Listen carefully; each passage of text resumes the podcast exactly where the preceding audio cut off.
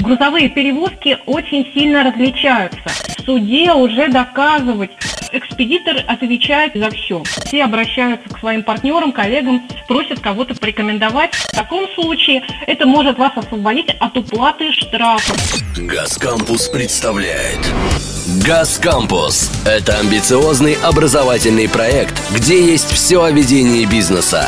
Газ Кампус – это экспертные решения, лучшие практики, обмен опытом и кейсы от ведущих экспертов. Подкасты Друзья, добрый день! С вами подкасты от Газ Кампус. Сегодня мы поговорим на важную тему – как не попасть на деньги при грузоперевозках.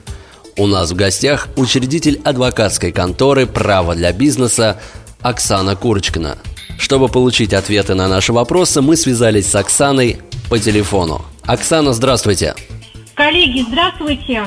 Благодарю проект «Газкампус» за приглашение и возможность рассказать про эту актуальную тему. Оксана, расскажите, за что конкретно несет ответственность экспедитор? Хороший вопрос, за что конкретно. Смотрите, экспедитор э, несет ответственность э, за, э, за договор перевозки, за э, договор транспортной экспедиции, который у него заключен э, с грузовладельцем. У нас есть гражданский кодекс, в нем определено, что за неисполнение или ненадлежащее исполнение обязанностей по договору экспедиции экспедитор несет ответственность в полном размере. Еще есть закон, э, это федеральный закон от 30 июня 2003 года, номер 87 ФЗ, называется он о транспортной экспедиционной деятельности, и в нем очень много прописано норм, которые говорят об ответственности экспедитора. То есть экспедитор несет ответственность перед клиентом в каком виде? В виде возмещения реального ущерба за утрату, недостачу или повреждение, порчу груза после того, как он его принял и до момента, как получатель его получил. Либо э, он несет ответственность э, перед э, собственником товара, и если не докажет, что утрата, недостача или повреждение произошли вследствие обстоятельств, которые он не мог предотвратить и устранить, которые не мог. То есть у нас экспедитор отвечает практически за все. А не могли бы поделиться, как правильно составить договор на грузоперевозку? Можете назвать пять самых необходимых условий, которые нужно указать в договоре? А, Кирилл, хороший вопрос. На самом деле а, грузовые перевозки очень сильно различаются. То есть есть грузовые перевозки железнодорожным транспортом, есть морским, есть э, водным, есть автомобильные. Все это а, для того, чтобы правильно составить договор, надо читать э, уставы. Уставы надо читать правила по перевозке то есть в отношении конкретного каждого вида случая. Ну и, конечно, надо смотреть гражданский кодекс, а, в гражданском кодексе четко описано, какие условия являются существенны. Ну вот, э, если брать мой личный опыт судебных дел, а, споры с а, перевозчиков, споры экспедиторов с грузовладельцами бывают очень часто, и вот я могу сказать, что за 28 лет своей юридической практики уже как бы могу выделить некоторые моменты, которые необходимо обязательно прописать в договоре, чтобы потом не пришлось в суде годами доказывать а, то, что вы правы и имеете право на возмещение убытков. Но в первую очередь это необходимо указать стоимость груза в договоре либо в заявке. Конечно, конечно, если груз э, потерял товарную ценность, либо был утрачен, вы можете претендовать на компенсацию, доказывая в суде, что стоимость груза была именно такая. Но проще сделать следующим образом. Просто указать в договоре, сколько стоит ваш груз. А, перевозчику, опять же, наличие стоимости груза в договоре либо в заявке поможет заранее оценить риск неисполнения обязанности доставить груз сохранности. У меня был случай, когда был, э, перевозился аквариум, очень дорогой промышленный аквариум, и а, стоимость груза не была указана ни в договоре, ни в заявке. в результате недобросовестных действий перевозчика была нарушена целостность этого аквариума, и нам пришлось в суде уже доказывать, какова стоимость этого аквариума, каковы э, расходы на ремонт и так далее. А если бы у нас все это было изначально прописано в договоре, такой проблемы не, не возникло бы. В связи с чем не указывают стоимость? Пытаются снизить какие-то госпошлины? Да, нет, здесь нет никакой госпошлины. А, ситуация связана с тем, что обычно используются типовые договоры. Договоры, которые скачаны из интернета, рыбы. То есть а, и в большинстве их не прописано вот это условие об стоимости груза. Никаких пошлин нет. Просто надо это условие внести в договор. Потом, если мы говорим про какие условия еще желательно включить? Обязательно, на мой взгляд, предусмотреть возмещение ущерба за повреждение упаковки. То есть у нас при перевозке может быть поврежден не, не сам груз, а его упаковка. И частые э, случаи бывают, когда перевозчик отказывает возмещение стоимости, а, поскольку в договоре об этом не указано. Если вы считаете, что упаковка должна сохранить свою целостность, значит, об этом надо также написать в договоре. Потом важно указать вес груза. Потому что если у вас вес груза не указан, то в принципе перевозчик может вам отказать в перевозке при возникновении каких-то неприятных ситуаций. Но это больше связано с перевозкой э, на железных дорогах, либо морским транспортом.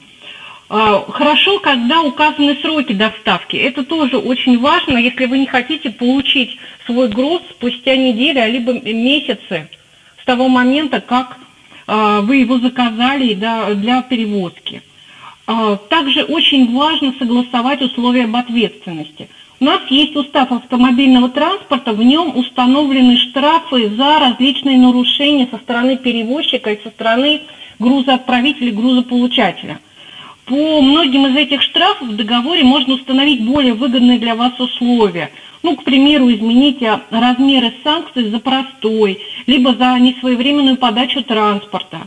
Но у нас, конечно, обратите внимание, что ответственность перевозчиков, она может быть ограничена только в случаях, предусмотренных вот этим уставом. Если же в соглашении будут подобные условия, то суд может признать их ничтожными. Вот, то есть вот основные пять элементов, на которые я предлагаю обратить вам пристальное внимание. Огромное спасибо. А какие существенные нарушения со стороны контрагента позволяют расторгнуть договор в одностороннем порядке? На самом деле у нас в Гражданском кодексе, это статья 806, четко прописано, что любая из сторон вправе отказаться от исполнения договора транспортной экспедиции, если предупредит об этом другую сторону в разумный срок. Что значит в разумный срок? Ну, сколько? Это как прописано у вас в договоре. Но надо только помнить, что при одностороннем отказе от исполнения договора либо клиент, либо экспедитор должны возместить другой стороне убытки, а также платить штраф в размере 10% от суммы понесенных другой стороной затрат. То есть, если речь идет о расторжении договора в одностороннем порядке из-за существенных нарушений, вам необходимо в договоре четко прописать, какие э, нарушения вы считаете существенными. В таком случае это может вас освободить от уплаты штрафов и возмещения убытков. Угу. А вот если перевозчик, так сказать, облажался, и экспедитор попал на деньги, что делать экспедитору? Вопрос стоит в том, что экспедитор отвечает. Экспедитор отвечает перед грузовладельцем, грузополучателем. Соответственно, он, что ему надо сделать? Ему, конечно, необходимо в первую очередь решить вопрос а, по компенсации ущерба грузовладельцам, грузополучателям. Если груз застрахован, а я надеюсь, все об этом помнят, что это крайне важно, соответственно, обратиться в страховую компанию за получением возмещения, а, либо же посмотреть на свой договор с перевозчиком и решить, можете ли вы взыскать с перевозчика свои убытки. И вот чтобы таких ситуаций не случалось, э, у меня возникает последний вопрос. Можете дать советы, как экспедитору найти правильного перевозчика и как перевозчику найти правильного экспедитора? Хороший вопрос. Э, на самом деле Здесь важно, конечно, понимать, какая деловая репутация вашего партнера. Посмотреть, э, ну как у нас есть стандарты, да, налоговые органы нам предлагают проверять своих контрагентов по вот этим критериям. Посмотрите, если у вашего перевозчика, к примеру, автотранспорт собственный, на основании а, чего он действует, заключает ли он договоры с а, водителями на аренду транспортных средств, либо они у него состоят в штате, выполняются ли обязательства, требуемые, э, требуемые транспортной инспекцией. Также я бы всем рекомендовала обращаться к сайту арбитражных судов Российской Федерации, они в открытом доступе находятся, и посмотреть судебную практику в отношении конкретного перевозчика либо экспедитора. Понятно, что большие компании ведут большую судебную претензионную работу. Но если вы посмотрите, например, в отношении, э, укажете название экспедитора, посмотрите, э, какие у него споры, увидите там, что споры в основном, к примеру, об взыскании задолженности, то есть вам заказали перевозку, а вы, вы ее исполнили, вам не заплатили, да, то есть это звоночек для того, чтобы подумать, надо ли работать с таким экспедитором. То же самое касается перевозчиков. Если вы видите спор в суде, не один, не два, там больше, о том, что перевозчик э, не исполнил свои обязательства, груз утрачен, то это тоже основание для того, чтобы серьезно подумать, стоит ли начинать сотрудничество с подобным перевозчиком. Ну и, конечно, сарафанное радио никто не отменял. Обычно все обращаются к своим партнерам, коллегам, просят кого-то порекомендовать тоже очень ценный ресурс, и э, воспользоваться им вполне можно. Оксана, спасибо вам большое за такие подробные ответы в теме грузоперевозок. Я надеюсь, нашим слушателям они очень пригодятся. Спасибо, Кирилл. Желаем вам всего самого наилучшего и успехов в бизнесе. Спасибо, будем стараться. Я также желаю всем слушателям удачи, хорошего настроения и надежных контрагентов.